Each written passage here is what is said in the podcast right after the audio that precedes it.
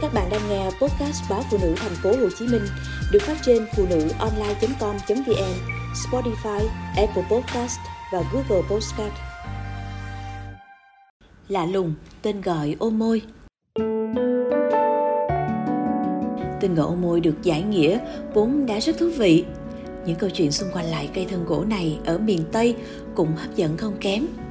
Đặc tính nổi bật của địa hình miền Tây Nam Bộ là kênh rạch chằng chịt, ven sông ngoài dừa nước, mọc ken dày, còn có bần, vẹt, mắm đước trên bờ, với những mảnh vườn hoang, nhiều cây tạp như quao, trầm bầu, bình bát.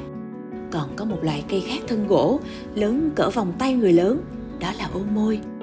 Dân gian giải thích rằng, ô là đen, môi là một bộ phận trên miệng con người. Khi ăn loại trái này, môi người từ đỏ hồng chuyển sang đen thẫm, vì thế có tên gọi là ô môi người khác lại cho rằng do trái ô môi dài mấy tấc, bên trong chứa nhiều ô, gắn liền với mỗi ô là những miếng môi cơm, thịt của trái. Vậy mới gọi là ô môi. Không biết những cách cắt nghĩa ấy có khoa học không? Chính xác đến đâu? Nhưng dẫu sao, nó cũng được người bình dân chấp nhận và lưu truyền. Ô môi cào lớn, cành lá xum xuê, những cành non có lông màu rỉ sắc, những cành già thì màu nâu đen do mọc hoang lâu năm, nên xung quanh thân ô môi có rất nhiều lỗ rỗng. Do sâu bọ đục khoét để ẩn nấp sinh sống. Lợi dụng điều này, nhiều loài rắn độc cũng thừa cơ chui vào, sinh sống trong đó. Vì thế, theo kinh nghiệm, rất ít người dám leo trèo trên cây ô môi. Trong đời sống thực tế, đã có những câu chuyện hy hữu không may xảy đến cho những người leo cây ô môi. Cũng từ đó, miệng đời lưu truyền những câu chuyện huyền hoặc, nhưng không kém phần liêu trai, hấp dẫn đặc biệt là với trẻ thơ. Chẳng hạn, có nhà đang dọn cơm ăn gần gốc ô môi nghe mùi của thịt cá bốc lên.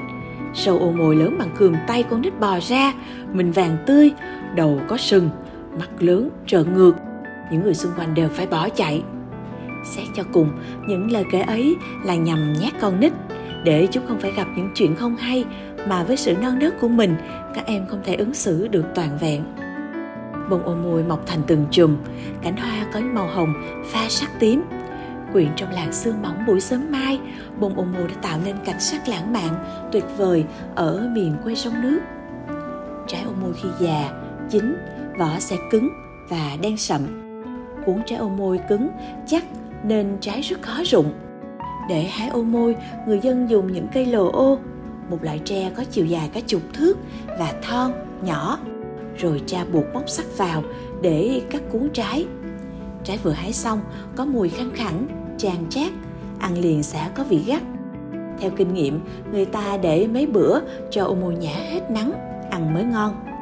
Khi ăn, người ta dùng dao bén xốc hai bên mép vỏ mềm, sau đó ép hai đường gân đôi bên, rồi mới lấy muối ô môi đen nhánh tròn tròn như đồng tiền. Ô môi có vị ngọt ngọt, cay nồng có lẽ do phải kết tinh trong suốt một năm trời, nên mới có hương vị thơm quyện, đặc trưng ấy. Chiều chiều, nhấm nháp miếng ô môi, nghe máy hát nhà ai đó vang lên tiếng ca ngọt liệm của cố nghệ sĩ tấn tài. Với lời vọng cổ của cố soạn giả biển châu mà thấm thía bao nỗi niềm cảm xúc, ô môi rụng cánh ngoài sân, mấy mùa hoa nở, mấy năm đợi chờ, ô môi rụng cánh tơi bời. Chuông tắt lâu rồi, tôi còn đứng mong ai?